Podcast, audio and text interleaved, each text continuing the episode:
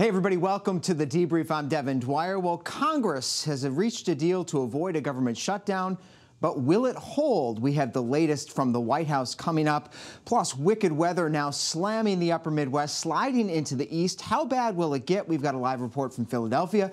And teachers are on the strike for a second straight day in Denver. What's going on in those classrooms in Colorado? All that and more coming up after your headlines.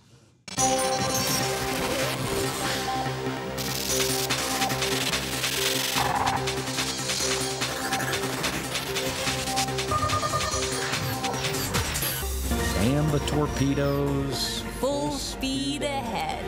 A retired astronaut now has his sights set on climbing Capitol Hill. Mark Kelly says he's jumping into the race to finish the term of late Arizona Senator John McCain. He's a top Democrat to challenge Senator Martha McSally, who was appointed to the seat late last year. At least 17 people are dead and four more are hurt after a fire ripped through a hotel in India today. It was in central New Delhi, and officials say the five story building had a makeshift sixth floor added on, built out of fiberglass. Three soldiers are hurt after a parachuting accident early this morning at a base in Florida. They were taking part in what the military calls airborne operations at Homestead Air Reserve Base. Fortnite has a new competitor in the video game world.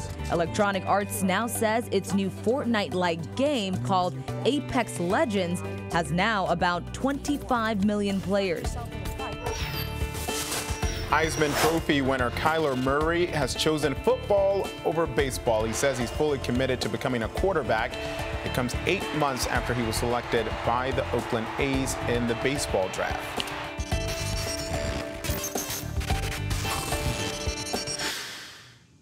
Well, a blast of winter weather is making for an ugly Tuesday in many parts of the country. 31 states are facing snow, ice, flood, and cold warnings right now. We go to our Eva Pilgrim. She's up in Philadelphia on the road this morning. Eva, how bad is it out there right now? Well, right now here in Philly, we're mostly seeing kind of a mix of things. We saw some hail just a bit ago. Right now, it more looks like a slush Looking at the windshield to see if I can gauge how thick it is. It's it's more liquidy, it's somewhere between rain and sleet. So uh, the, the what's coming from the sky, the precipitation is sort of changing, and that's part of why they've taken a lot of these precautions, asking people to be careful. A lot of the schools are off today; they were canceled. There's a, a snow day for the kids. The speeds on the interstates have been lowered to 45. The speeds on the bridges have been lowered to 35, and of course they've banned uh, anything that could slide on the road. So no cars pulling empty trailers, no double trailers pulled, no RVs, no motorcycles, those kinds of things. Anything they can do to sort of make sure that the cars that are driving are stable and aren't going to slide around quite as much. And that's sort of the big thing is I'll, I'll watch and say, I know in New York right now you guys are seeing snow and we're actually going to be driving in this car that way to kind of see what the weather looks like as we head that direction um, for tonight. But, uh, you know, that's the concern. And what is this going to look like as people go home in the evening commute, trying to keep the traffic on the roads to a minimum so no one gets hurt? Yeah, and of course, watching those temperatures as they dip back below freezing, ice, that water turning to ice on the roads. Eva Pilgrim, stay safe out there in Philly. Thanks so much. Well, our uh, Alex Perez is, is over in Chicago, one of the hardest hit airports in this winter storm this week. Alex, uh, you're looking closely at the at the arrival and departure boards there in Chicago's O'Hare Airport. Uh, how bad is it? Chicagoans are used to bad winter weather, but uh, this one seems to be snarling things a bit there it is snarling things. Uh, Devin, this is a widespread storm, so there are a lot of airports in its path, and of course that's creating a lot of problems. Take a look at the boards here at O'Hare. Canceled, canceled, canceled. You can see in big red letters there uh, next to some of the flights, uh, lots of cancellations here, more than 1,800 cancellations so far across the country. And uh, I want to show you across the way here. We're going to show shoot outside, and you can see those trees in the distance. See that kind of white uh, surrounding the branches, well, that's actually ice. They're encased in ice. And I want to show you some video of what it looks like other parts of the city. Uh, a lot of people woke up this morning here in Chicago to find that uh, there was an ice glaze uh, everywhere on sidewalks, on cars that had been sitting outside, even on those iconic lions outside the Chicago Art Institute. Um, and that, of course, is creating a lot of problems. Just trying to get around when everything beneath you is uh, slippery makes it difficult. Uh, luckily, the city has been out through the night, uh, salting streets here. Uh, of course, we're no strangers to this kind of weather. And uh, because of that, traffic is moving. The airport is operational. Flights are coming in and out. But those delays and cancellations are creating headaches across the country for a lot of people. Uh, as, as Eva mentioned there, the problem with the storm is that it ranges everywhere from snow to rain and sleet, depending on where you are. And that's creating a big headache for a lot of people. Devin? Yeah, Alex, so much for that Groundhog Day pr prediction for an early spring. I think we're in for some misery yeah. this week uh, out there, Alex Perez, uh, for us. Thanks so much. And, you know, it's not just the East and the Midwest, but the West Coast getting walloped by snow this week. They're measuring it in feet out there. Our Will Carr is in Mount Hood, Oregon, and filed this report. Hey, Will. Good morning, Devin. Snow is continuing to pound the Pacific Northwest. You can see that we have at least two to three feet of this light, fluffy snow right here. It has been coming down so much recently that when we were driving overnight, we didn't even realize that this was a car. You can see just how much snow has pounded down onto this car. Residents have been trying to dig out. This is the passenger side mirror, just to give you an understanding of how much snow there is on top of this car. There has been so much over the past week. Seattle has had four snowstorms in just the past seven days. On Monday, SeaTac was crippled. Thousands of passengers had their flights either canceled or delayed. We were actually trying to make our way up to Seattle from Los Angeles and had our flights canceled over and over again. All of this snow and ice has also created some very dangerous situations on the interstates, the highways, and the roads all across this region. We're expecting a lot more snow and rain up and down the west coast in the coming days. Devin. All right, Will Carr, thanks for us uh, for that out in Oregon. Uh, Ginger Zee, our chief meteorologist, has the forecast for the country. Hey, Ginger. Oh, thank you, Devin. Let's go ahead and talk about these headlines because there are so many to get to. So how about we get into the winter storm for the West Coast because there's just been several, four actually for Seattle itself. 20.2 inches of snow, making it the snowiest month in 50 years big numbers coming out of there. And it's not over. I mean, more snow for the west, but also we've got a storm we're watching in the east. Do you see that lion, the famous lion there uh, along Michigan Avenue in Chicago from the Art Institute? Well, it got some ice hanging on it close to a half inch of ice was actually reported at O'Hare Airport. Fortunately, it seems they've treated the roads well and they're doing well with this ice, but I don't know that that's going to be the case as all of the storm moves east. You had flood concerns and dangers in Arkansas. Oh, nearly a half foot of rain fell with this storm. So you've got schools closed there this morning. What you see there is actually a school official carrying a young lady to her home to make sure she gets home safely. That's what they had to do because there was that much rain. And that's all with the cold front part of this. Um, well, was the warm, now the cold front. So there's more flood watches in place that include Cleveland, um, Knoxville, Tennessee, and parts of Kentucky, right? But look into New England Wisconsin, northern Michigan, we're all under winter storm warnings and winter weather advisories closer to the coast. Why isn't an advisory here? Well, I think a lot of folks are going to start to see frozen precipitation through the day, and then that is going to quickly transition later this afternoon and evening to rain. And so if you stop the clock there at 5 p.m., New York City has just changed to rain.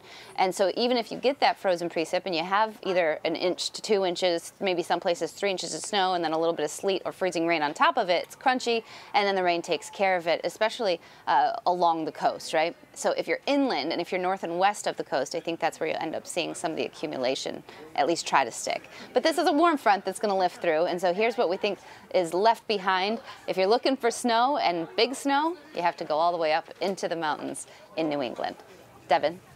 Hey, thanks, Ginger. A gnarly Tuesday out there. Hope you're staying warm. Well, here in Washington, there's a cautious sense of optimism that Congress may have reached a deal to avoid a government shutdown just three days from now. Republican leader Mitch McConnell just took to the floor of the Senate to say he's going to put the deal up for a vote. Here it is. I know I speak for members on both sides of the aisle when I say we are grateful to our colleagues on the Appropriations Committee for their leadership.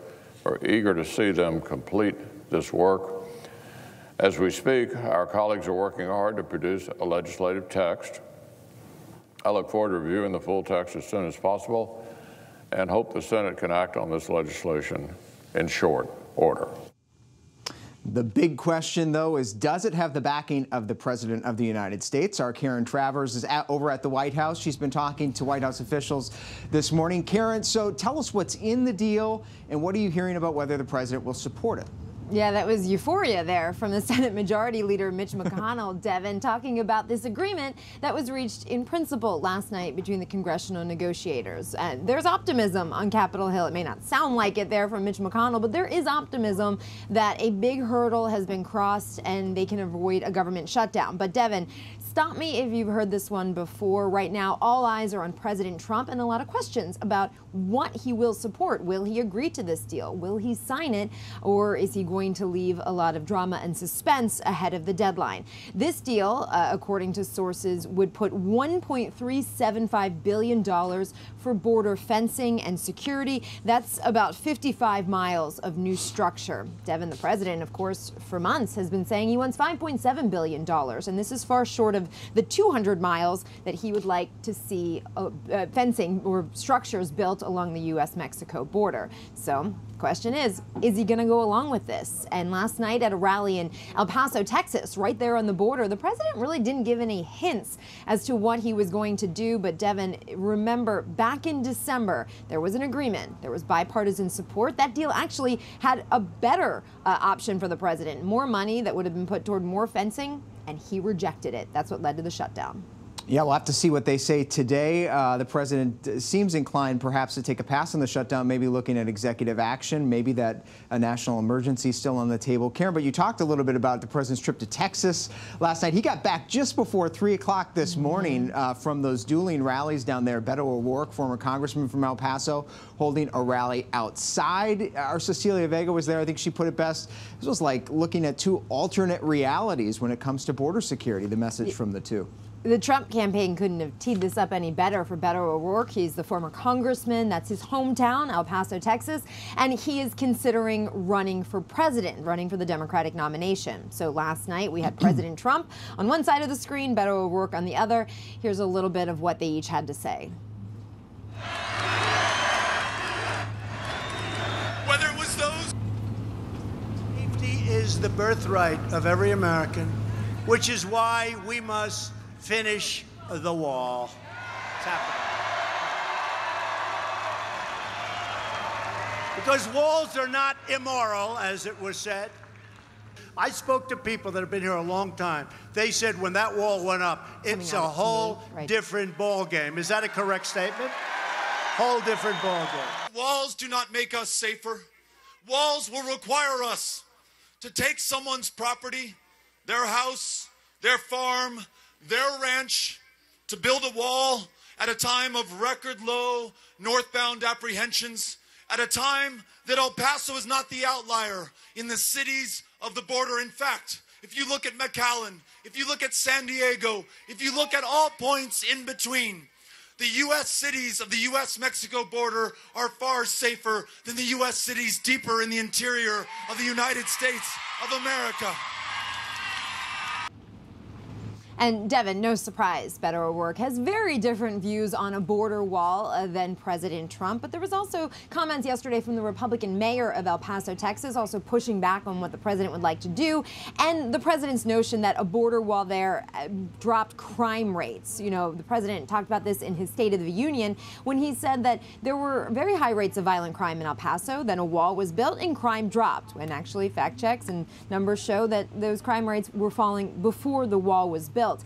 Devin, if you're Beto O'Rourke and you want to cut through with a very large Democratic field, what a perfect opportunity there to go after the president, go one on one, get in the spotlight at the president's first rally of 2019 and draw a contrast like that.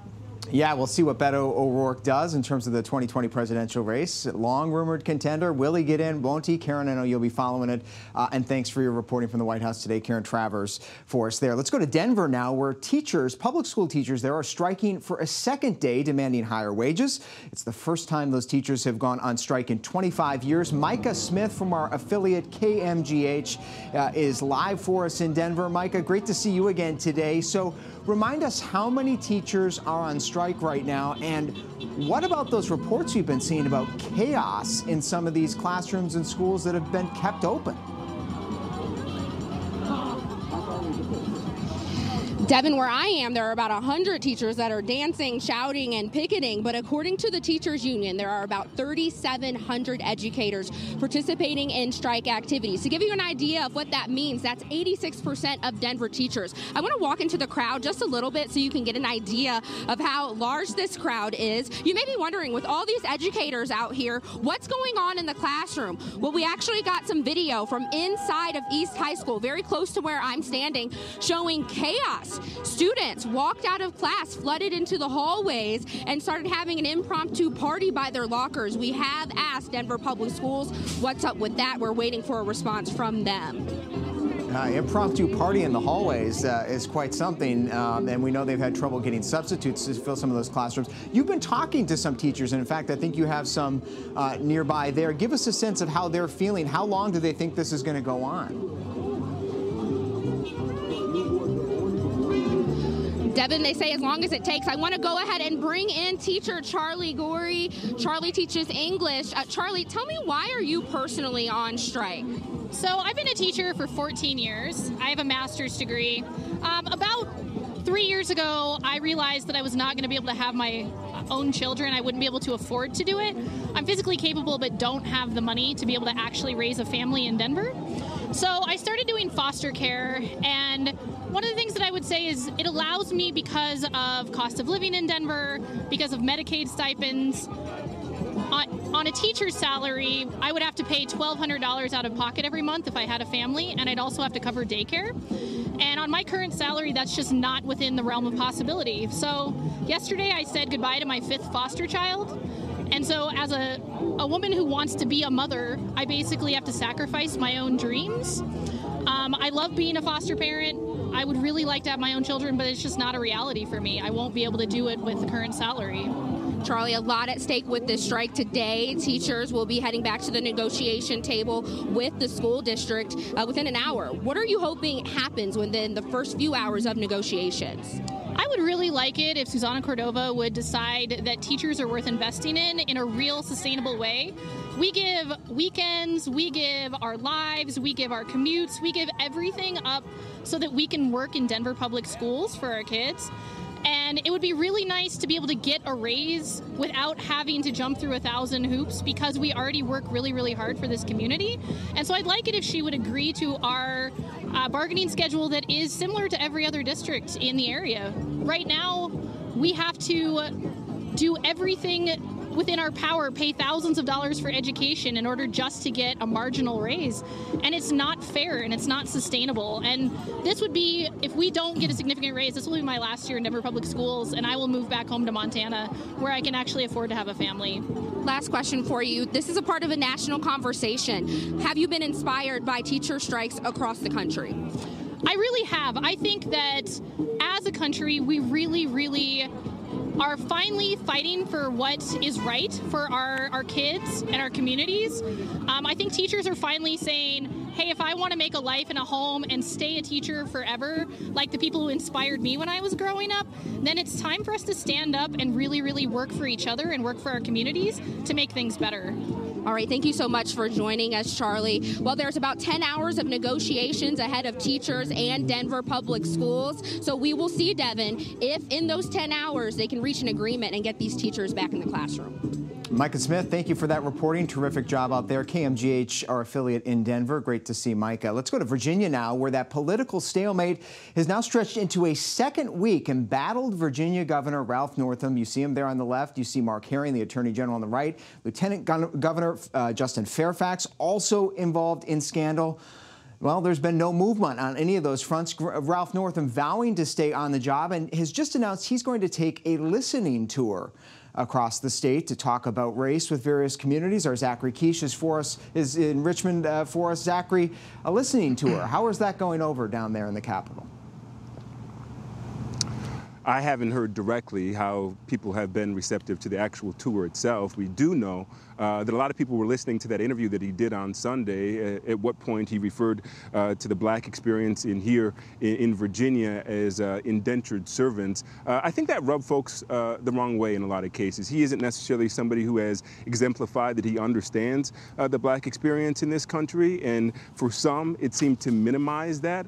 I've talked to a, a number of professors in this space, a number of academics who say, you know, when you when you really look at the details, there there is a delineation there, and depending on the timeline, uh, there is a time that you could call uh, what happened to Africans brought here as indentured servants, but certainly, um, again, the governor hasn't necessarily exemplified an ability uh, to, uh, to to to hit the right tone uh, on a number of these issues. So that will continue. He's calling this his racial reconciliation tour and also talking about promoting some policies to back that up. We shall see no indication he's stepping down. Meanwhile, Zachary, you've been following uh, the scandal surrounding the Lieutenant Governor Justin Fairfax. Impeachment proceedings were put on hold, but uh, what are you hearing about efforts to investigate him and these two allegations of sexual misconduct against him?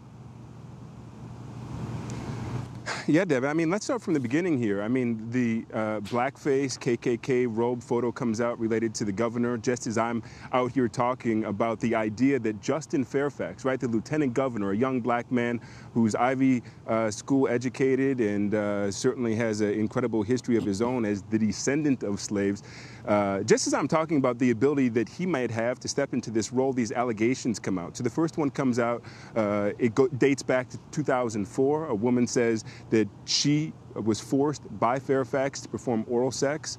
Uh, and then days later, I mean, that was damaging. Uh, and that certainly uh, deserved attention and investigation. Uh, but then just days later from that, a woman uh, came out from his days as an uh, undergraduate student at Duke and said that Fairfax had raped her. and, and, and that's really what brings us to where we are now. I mean, it was obviously a, a, a big, big deal. Uh, and I want to give you some details related to that. So she says that Fairfax and uh, her were actually friends uh, and that she had been uh, raped by someone on the Duke basketball team a year prior to this. Now, we've heard from that uh, person, uh, a gentleman by the name of Corey Maggette. ESPN is reporting that uh, Corey Maggette uh, vehemently denies that uh, he had anything to do with this, that this was a rape. And so that makes two people, right, uh, Mr. Maggette and Mr. Fairfax, who say uh, these allegations just aren't true. Uh, and we're also hearing from Duke. Uh, Duke has put out a number of statements, but nothing that necessarily brings any clarity to the issue. They say that they're looking into the issue, um, but they have not uh, spelled out what was done on their end. And uh, just to give you an idea what's going on here today, on one side you have Republicans, on the other side you have the Democrats. Uh, their caucus meetings going on, and obviously the elephant in the room on the Democratic side is Justin Fairfax. Devin, back to you. Yeah, the elephant in the room, and uh, what a stalemate it is. Zachary Kiesch, thanks for your reporting uh, down there in Richmond. We'll be back with you, I'm sure, later this week. To Venezuela now, where demonstrators are planning uh, a major uh, protest today in the streets in support of opposition leader Juan Guaido. This as President Nicolas Maduro is blasting the United States as a, quote, gang of extremists and says he will not allow aid, humanitarian aid, into his country. Uh, our Bruno Roeber is staged in Colombia on the Colombia-Venezuelan border, where that aid is positioned. It has been blocked uh, by the Maduro regime from entering the company, country. Uh, Bruno, great to see you. Give us the scene there. What's the situation with the aid uh, and what's going on behind you? Well, in, in essence, what this crisis is all about is all about us here. If I walk around, we're, I'm in Colombia, but we're on the border with Venezuela. And as you can see, they're just hordes of people walking back and forwards. This side, people are coming from Venezuela, coming to buy essential items that they can't buy over there. On this side, people are returning to Venezuela. And this is, essentially the crux of the issue here, which is the deprivation that's being experienced by hundreds of thousands of people in Venezuela. Now, both sides of the clash, the battle for the future of Venezuela, are accusing each other of politicizing humanitarian aid, which is being positioned on the border not far from here. In a sense, both are right, really. Both sides are politicizing it. As you said, Nicolas Maduro has said he's not going to let the aid into Venezuela. This is an attempt at interference led by the US and would, in a sense, be tantamount to an invasion. So he's blocking the aid. Meanwhile, the opposition leader, the interim president, Juan Guaido is saying he's using the aid as a rallying cry for his supporters and has been talking and maybe giving some more details later on today about the idea of having a mass protest to try and bring the aid across themselves to, to break the blockade. is also daring the military to say stop and actually, as it were, shoot or ob obstruct their own citizens. So there's a lot riding on the humanitarian aid, but at the moment, it hasn't moved. It hasn't, nothing's actually happened. And this is the danger the opposition find themselves in, I think, is that if they don't do something soon, they have to, you know, there's a day Nicolas Maduro can wait them out. And Bruno, uh, real quickly, a fascinating scene there behind you, a free-flowing border. I'm sort of surprised that the, that both sides don't seem to be controlling human movement on uh, in either direction there. Uh, paint a little bit more of a picture of have you seen any any any exodus of sorts of people leaving, fleeing Venezuela, uh, or are they pretty much returning back there oh. to their homes? No, I mean there's a flow of people, but there are upwards of 3 million Venezuelans have actually left the country and are living on the borders of Colombia, in, in Brazil, and other countries in the region. Desperate, so desperate are the situations over there, they'd rather eke out some sort of life. And I don't know if you can see people selling stuff along the side of the road. Many, many of these people are Venezuelans who are living right here, some of them on the street, trying to eke out some sort of life. And it's better here, and imagine that, than over there in Venezuela. So really desperate. And essentially, this is the core of what this whole battle is about, is the deprivation and the, the, the, the starvation almost of people in Venezuela. I mean, starvation, but certainly difficulties. Yeah, really a, a, difficult situation to say the least. Bruno Roeber, great to have you there on the border of Colombia and Venezuela. Terrific reporting, sir. Thank you. Let's go now to Caracas, where our Cody Weddle has been tracking the protests which are happening today in support of Juan Guaido. It's very loud there in the streets. Cody, uh, set the scene for us. What's happening today in Caracas?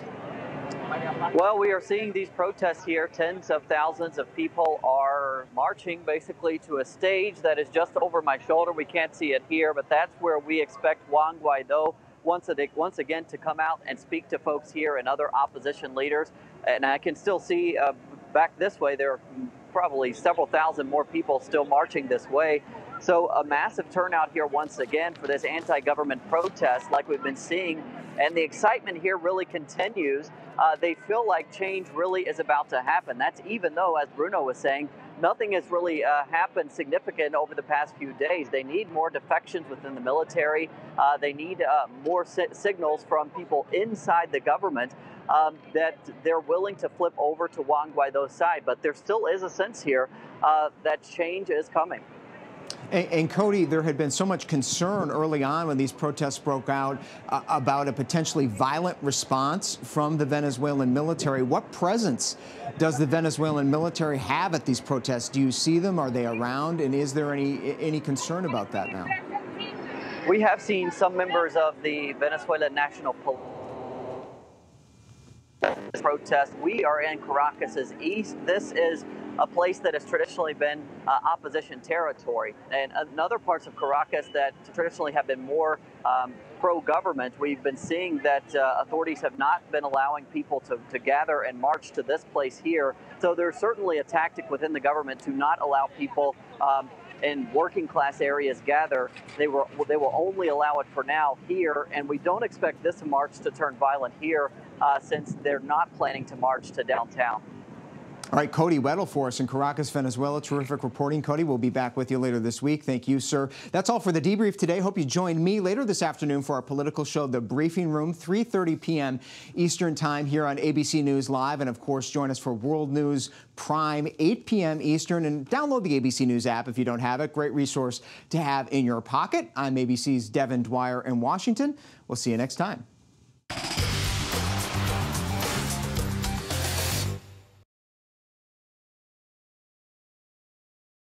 Ex executed with Cody. You're going to do some pages?